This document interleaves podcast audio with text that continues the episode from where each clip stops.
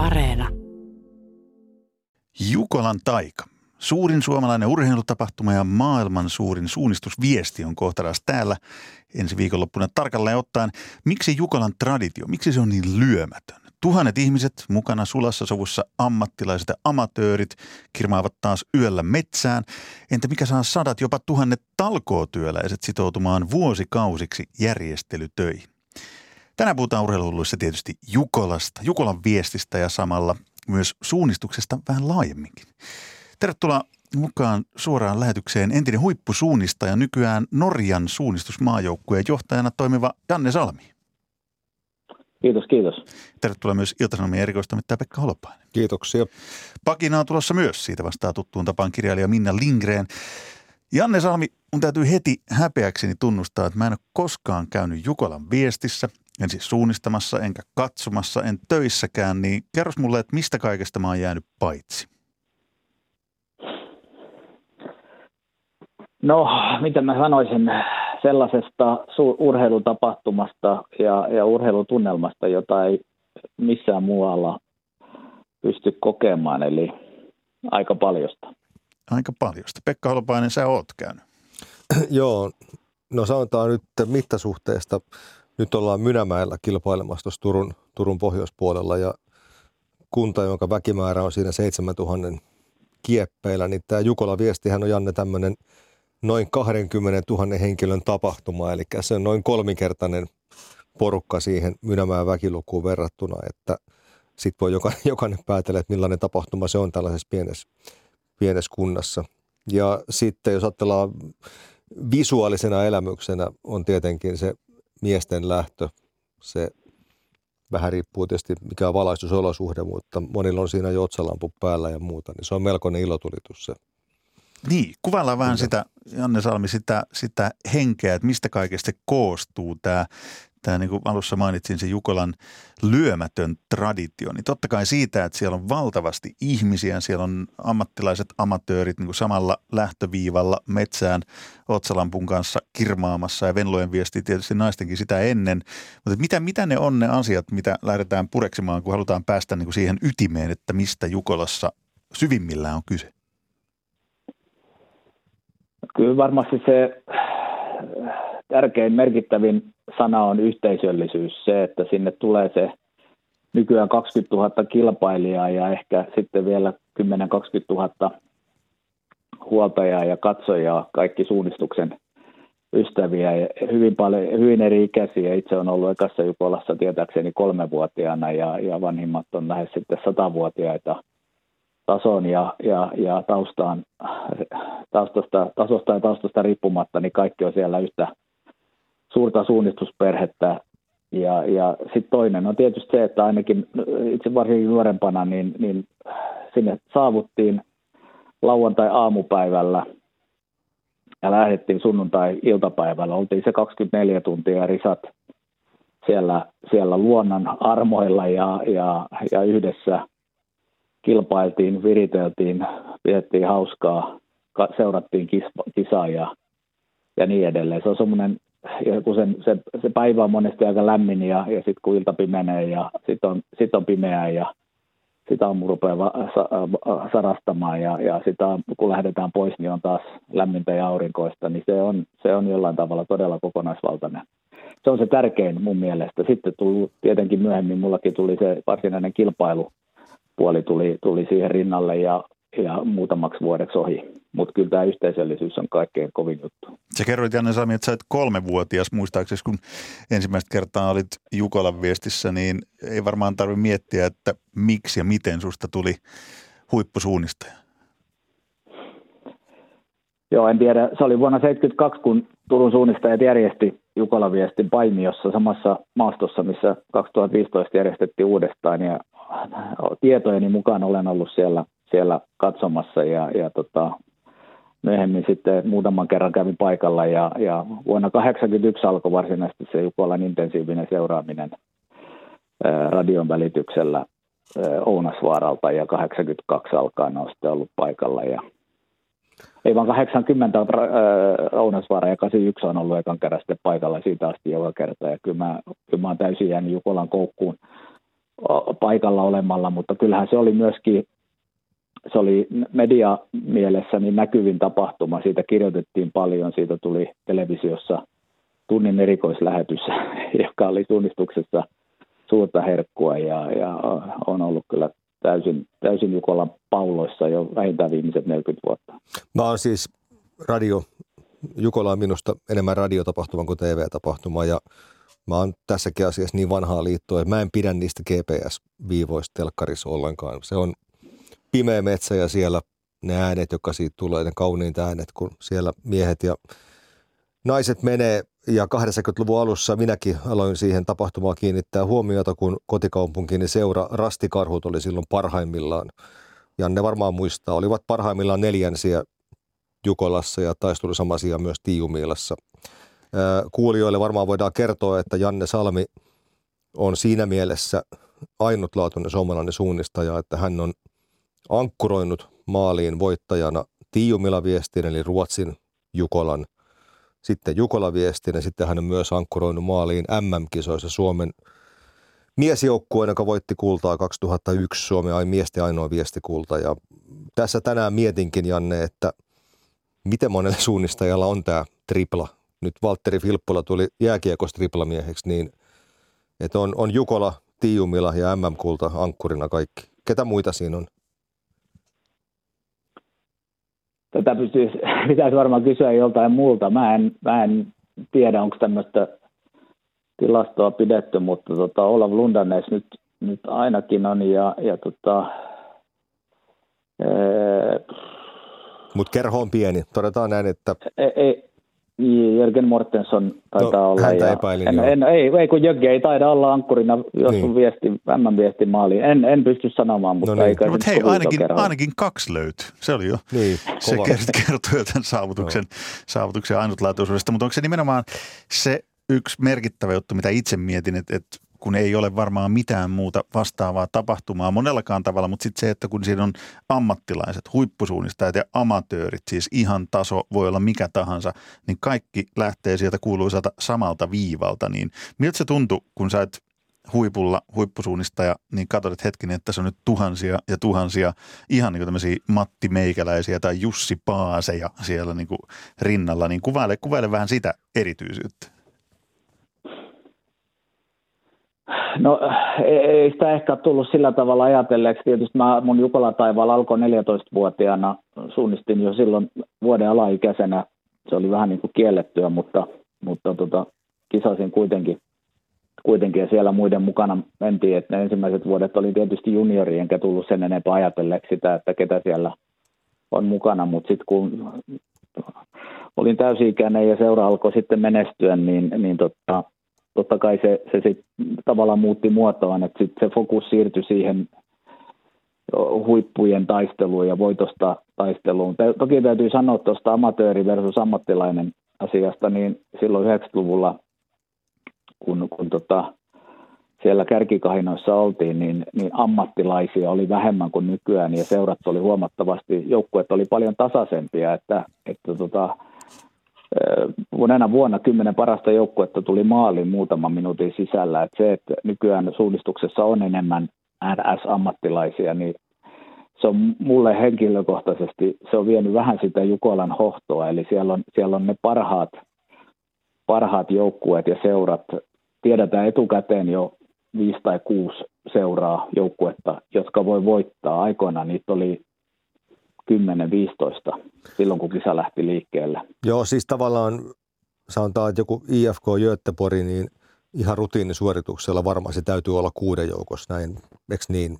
Eli mm. oliko silloin 94 tämä teidän turusuunnistajat, niin oliko se niin kuin vielä sellainen enemmän omat pojat projekti kuin vaikka jotkut nyt Stura Tuunan, IFK Göteborgin, Haldenin parhaat joukkueet, eli Oliko se teidän 94 ja 96 porukka niin tällä niin kuin ammattilaissilmällä koottu kuin monet myöhemmät voittajajoukkueet?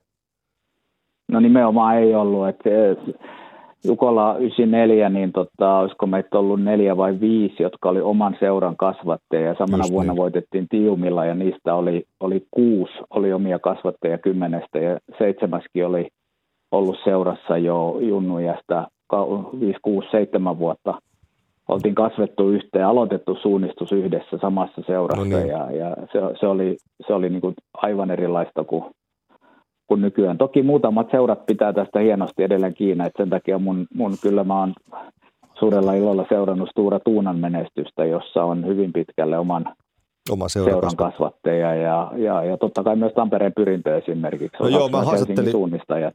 Aleksi Niemeen haastattelin tässä joku aika sitten ja hän on Tampereen pyrinnön suunnistaja. Ja Tampereen pyrintöhän on erittäin hyvä suunnistusseura, vaikka se nyt ei ole voittanut Jukolaa tässä ainakaan lähihistoriassa. Ja sitten kysyin Aleksilta, että eikö se nyt ota päähän, että KV on sen tuossa vienyt, niin se Aleksi nimenomaan sanoi, että kun tämä toimintafilosofia on erilainen, että ei sitä sillä tavalla osaa mm. ottaa katkerasti, kun toinen kerää tavallaan sen joukkueen, joka pääsee, pystyy kilpailemaan voitosta realistisesti ja toinen ehkä tyytyy vähän vähempään ja olemaan kasvattaja. Mutta jos tätä katsoo Jukolaan mm.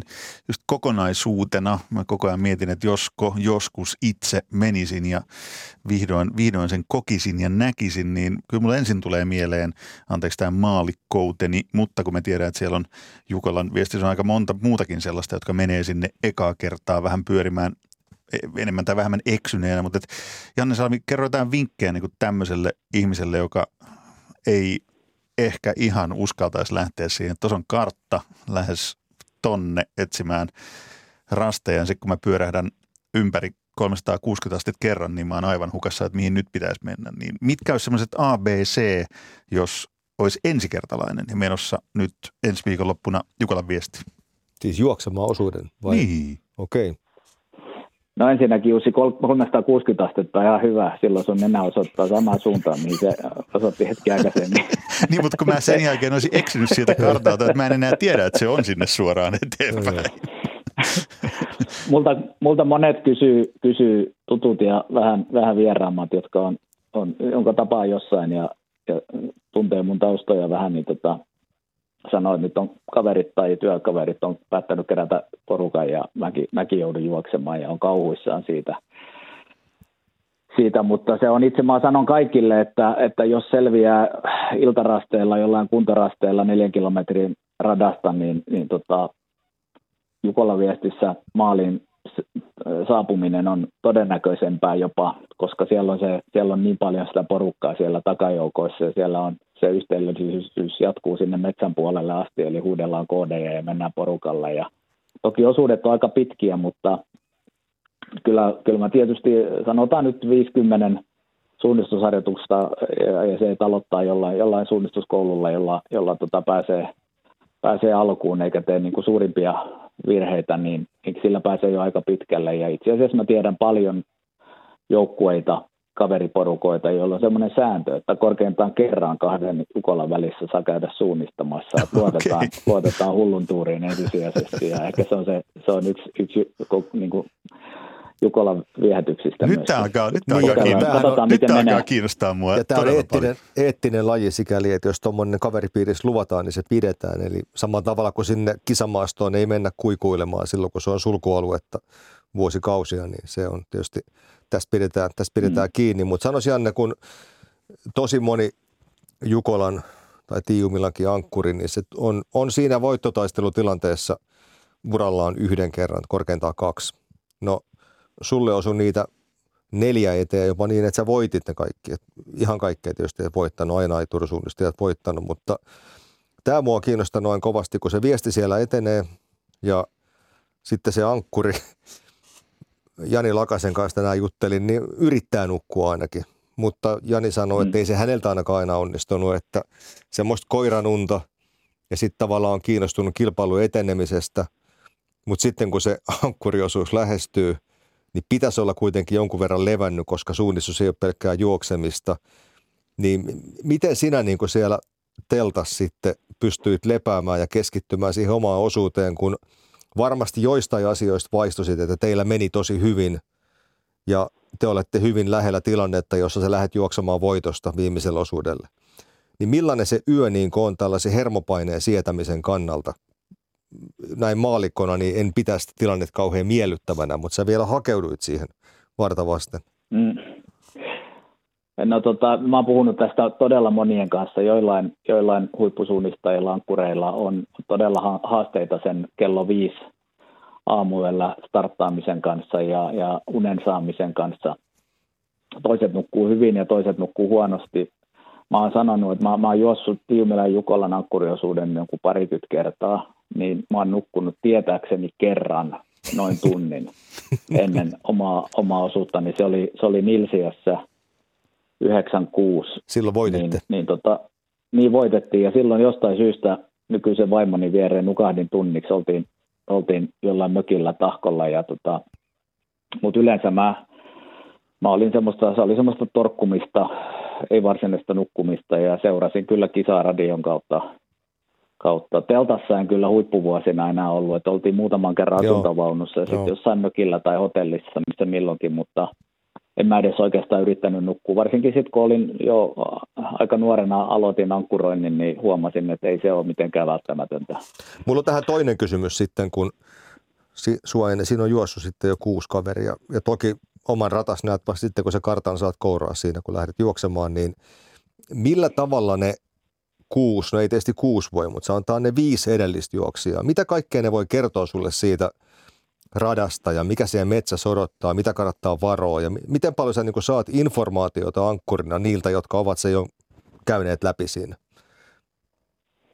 No kyllä aikoinaan niin, niin yleensä kisamaastosta oli jonkunlainen vanha, vanha kartta olemassa. Niitä tietysti mahdollisia ratoja niille kartoille piirreltiin ja nykyään tietysti tietokoneella pystyy tekemään mm. kaikenlaista.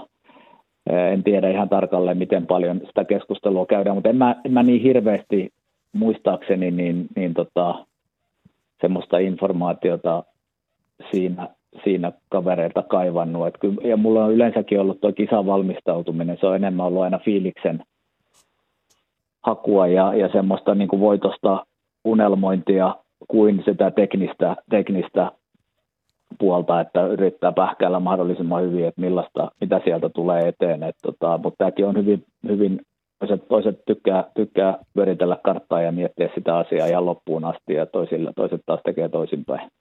Mutta kyllähän sitä aika paljon informaatiota tietenkin saa, tuommoista niin kuin, että mi, mi, millaista maastoa, millainen on kulkukelpoisuus, millainen on kartta, mm. ynnä muuta, ynnä muuta, mutta kyllä se sitten vasta homma alkaa, kun kartan saa käteen. Otetaan seuraavaksi tämän keskustelun ihan toinen näkökulma nyt, nimittäin kirjailija Minna Lindgrenin pakinan vuoro ja jatketaan sen jälkeen Janne Salme ja Pekka Holpaasen kanssa sit suunnistamista, suunnistusaiheesta, mutta nyt Minna Lindgren ja suunnistus, mitähän sieltä oikein tulee? Meidän on turha nauraa Ruotsin armeijalle, sillä jo 1800-luvulla se kehitti sotilaiden koulutukseen suunnistuksen. Pohjoismaissa, joissa oli ennen aarniometsiä, sotilaiden oli osattava juosta vaikeastakin maastossa ilman, että eksyivät. Ja koska kaikki, mitä armeijassa tehdään, leviää kouluihin osaksi lasten kasvatusta, suunnistus on ollut ja on yhä osa peruskoulun liikuntatunteja. Siitä on melkein yhtä paljon hyviä kokemuksia ja hauskoja tarinoita kuin nokkahunnun soitosta. Tragikoomisinta koulusuunnistus on kaupungeissa, joissa tosiaan asuu 70 prosenttia suomalaisista. Urbaani liikunnanopettaja sijoittelee koulun lähimpään pusikkoon muovitettuja sateenkestäviä A4 ja käskee lasten etsiä ne risukossa hölkäten, vaikka kaikki näkevät laput jo lähtöpaikalta. Jos opettaja on levittänyt rasteja laajemmalle alueelle, osa oppilaista katoaa suunnistuksen aikana, kunnes heidät löydetään lähimmästä hampurilaisravintolasta. Minä palkitsisin nämä ruoan äärelle juosseet nuoret, en niitä, jotka keräävät kiltisti rasteja puistossa. Sillä kumpi on modernille ihmiselle tärkeämpi taito, ravintolan vai metsärastin löytäminen? Kartan lukutaito ei ole enää hengissä pysymisen edellytys, kun jokaisella on kännykässä lyhin reitti kotiovelle. Umpimaastoon meneminen on harvojen etuoikeus, ja jos kaupungissa asuva suomalainen, toisin sanoen 70 prosenttia suomalaisista menee niin sanotusti metsään. Hän kulkee viitoitettua luontopolkua Goretex-housut viuhuen tuhannen muun urbaanin suunnistajan kanssa. Kaupunkikartan lukeminen ei itse asiassa ole ihan helppoa edes Google Mapsin reittiohjeen avulla. Se on elintärkeä ja hyödyllinen taito jokaiselle modernille ihmiselle, ja siksi lapset pitäisikin vapauttaa keinotekoisesta pusikkosuunnistuksesta ja tarjota tilalle kaupunkisuunnistusta. Se on jo suosittu globaali harrastus, vaikka ei kilpaurheilulaji. Sen nimi on geokätkentä. Älkääkä ymmärtäkö minua väärin. Suunnistus on urheilulajina ihan ok. On hienoa, että nopeajalkaiset multitaskaajat ottavat toisistaan mittaa metsässä juosten, merellä meloen, umpihangessa lumikengillä, maastossa mönkijällä ja polkupyörällä, mutta suuren kansan seuraamaa intohimolajia siitä ei tule koskaan. Ei ainakaan peruskoulun avulla. Näin pakinoi kirjailija Minna Lindgren, Janne Salmi, entinen huippusuunnistaja, nykyinen Norjan suunnistusmaajoukkueen johtaja. Minkälaisia ajatuksia pakina herätti? Kaupunkisuunnistusta, sitäkö?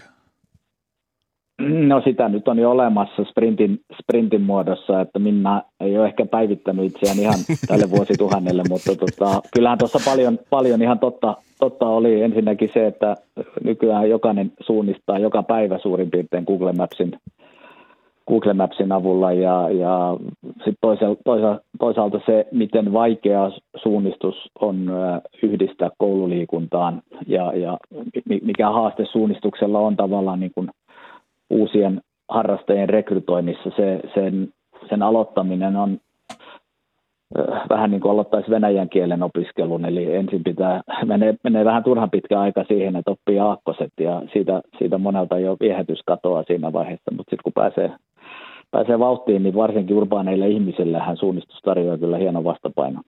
Kyllähän teidän harrastajamäärät kuitenkin, niin kilpallisen se on se noin 10 000 ja sitten äh, ainakin jonkun verran harrastavia, muistaakseni 60-70 000, niin kyllä aikamoisesta massasta puhutaan. Ja kun Minna sanoi, että tämä ole intohimolaji, niin mun taas mielikuvani on siitä, että suunnistajat suhtautuu lajiinsa erittäin kiintohimoisesti ja he todella rakastaa sitä, mitä he tekevät. Mitä se Janne koet sen? No juuri näin se on ilman muuta, että, että tota, siis osa harrastajamäärät on ihan, ihan kelpo tasolla, mutta, mutta ky, kyllä tota, valitettavan suuri osa harrastajista on itseni ikäisiä tai vanhempia ja, ja tota, et lapsille tämä on, tämä on haastavampi ollut, ollut tota, tuoda tykö kuin, kuin joskus aikoinaan ehkä, mutta tota, ylintohimo on se, se hyvin, hyvin tota, merkittävä termi suunnistukseen liittyen. Jopa siis ihan nämä ammatti, ammattilaiset tai maajoukkueurheilijat, niin, niin kyllä se, se äh, intohimo ja rakkaus oikeasti tätä lajia kohtaan, ei, ei pelkästään sitä kilpailemista, ei menestystä eikä varsinkaan siitä saatavaa mammonaa kohtaan, niin se on todella, todella suurta. No eikö se ole nimenomaan just intohimon yksi osoitus, aika kaunis ja massiivinenkin sellainen, mitä, mitä me nähdään tai siis kuullaan ehkä vielä enemmänkin tuossa viikonloppuna, kun Mynämäellä tätä Jukolan viestiä vedetään ja niin kuin todettua 20 000 ihmistä tulee 7 000 ihmisen kuntaan, niin jos ei siinä ole intohimoa, niin mä en oikein tajua, että miten voisi Mynämäkeen lähteä ilman mm. intohimoa, mutta se on, no terveisiä se, Minnalle tästä. Se intohimo saattaa liittyä osittain myös siihen, että tässä lajissa ei sinänsä liiku raha. Siis se hassulla tavalla se saattaa jopa lisätä sitä aitoa intohimoa. Mä kävin Mynämäellä vierailemassa täällä Jukola-keskuksessa jokin aika sitten ja siellä eräs tapahtumaan rakentava Sä oot siis vuosi... käynyt tutustumassa reitteihin, epäreilu. Nyt sä et saa mennä viestiin mukaan. Vesitorni juurella kävin, Janne tietää paikan. Sen pidemmälle en, en mm. mennyt maastoon. Ja, niin ainoa suunnistuksella rikastunut henkilö on, ei nyt rikastunut, mutta vaurastunut on Minna Kauppia. Sekään ei hänen mukaansa liity pelkästään loistaviin suunnistustaitoihin, jotka oli sinänsä kiistattomia. Minna mainitsi tämän sotilasulottuvuuden tässä suunnistuksessa ja sehän on ihan totta kai totta. Eli suuri osa sitä saakaa, jolla Suomi selvisi toisesta maailmansodasta tulematta mietityksi perustui siihen, että meillä oli valtavasti sotilaita, joka osasi lukea karttaa. Se on ollut yksi osa ehdottomasti sitä. Ja, ja vaikka kaikki on nyt tuossa puhelimessa ja helposti saatavilla, niin sehän on kuitenkin ihan eri asia pystyy lukemaan sitä paperikarttaa siellä metsässä. Se näitä asioita ei saa niin sekoittaa keskenään. Niin, eikö se, eikö se olisi mukaan mahdollista, jos tämmöinen kaupunkilaistollo ajattelee sitä, että hetkinen, että miksi annetaan paperikäteen, että eikö voi jotain appia avata puhelimesta ja lähteä sen kanssa suunnistamaan. Janne Salmi, mitä sanot?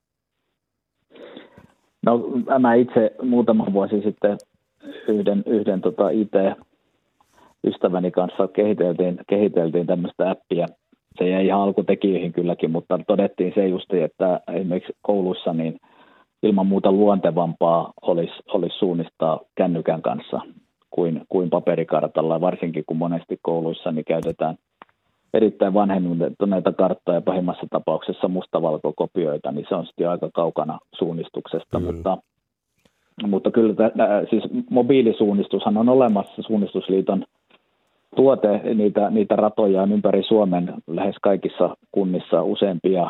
Eli tota, kyllä kännykän kanssa voi suunnistaa ja siinä on sitten ihan oikea kartta, kartta olemassa, mutta, mutta siihen ei ole vielä menty, että varsinaisia kisoja juostaisi kännykkä kädessä. Ja kännykän käyttö itse asiassa kaikkien, kaikkien digitaalisten apuvälineiden käyttö on myöskin kiellettyä ja tässä tullaan takaisin Pekan mainitsemaan fair playhin, eli, eli suunnistuksessa se on olennainen osa, että on reilu, reilu peli ja kaikilla samat, samat välineet.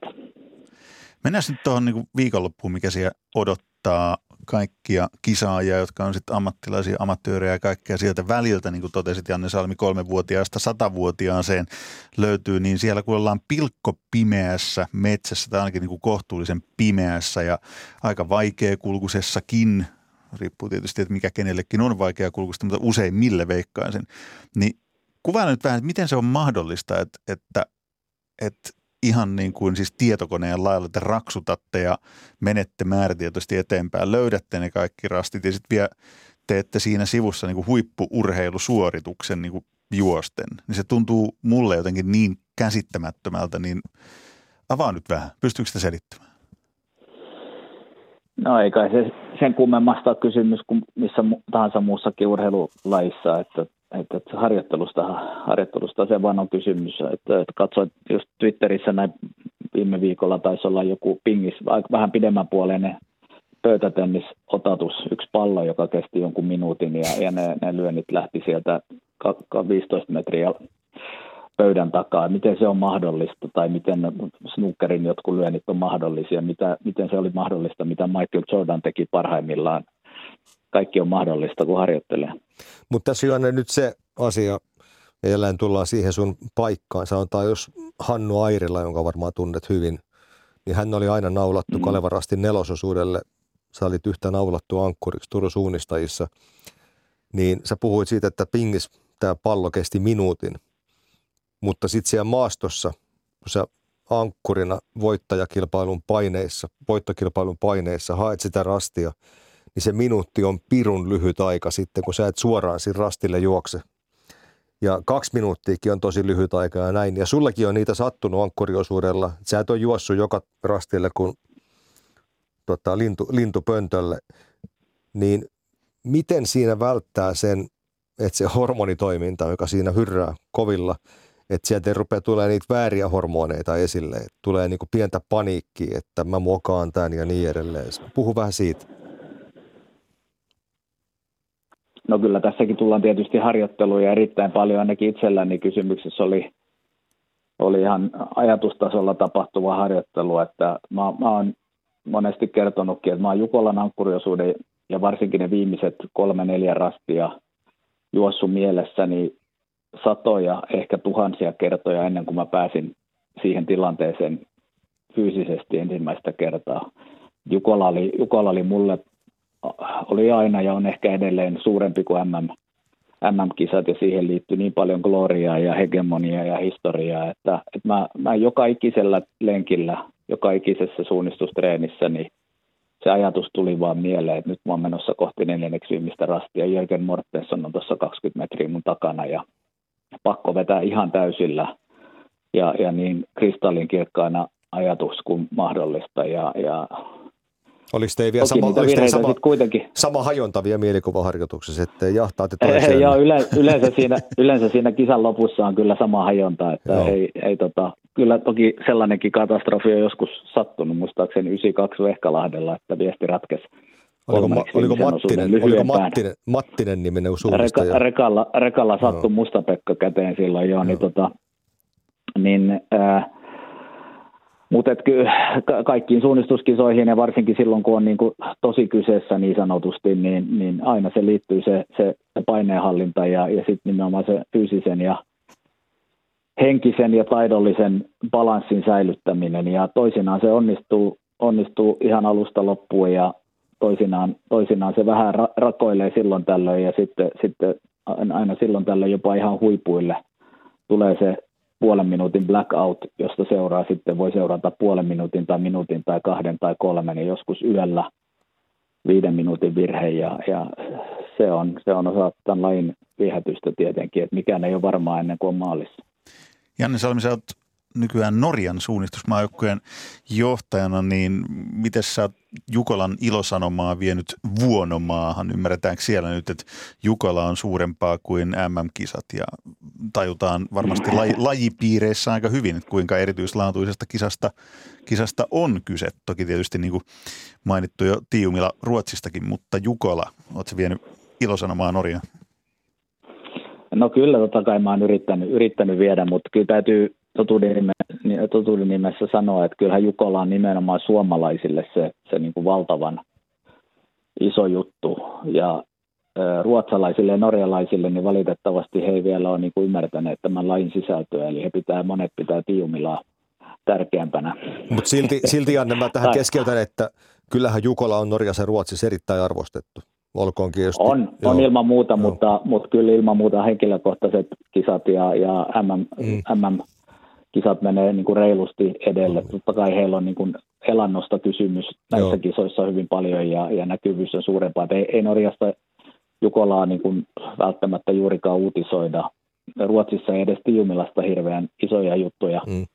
revitä. Et, et Jukola on siinä mielessä täysin poikkeuksellinen, että se on, se on Suomessa ollut niin kauan kuin minä muistan, niin se on ollut iso juttu ja se on vaan tavallaan kasvanut. Ja niin kuin tuossa alussa sanottiin, niin Suomen suurin – urheilutapahtuma. Ei, ei, ei norjalaiset ja ruotsalaiset pysty sitä ihan ymmärtämään, että miten, miten se on meillä verissä.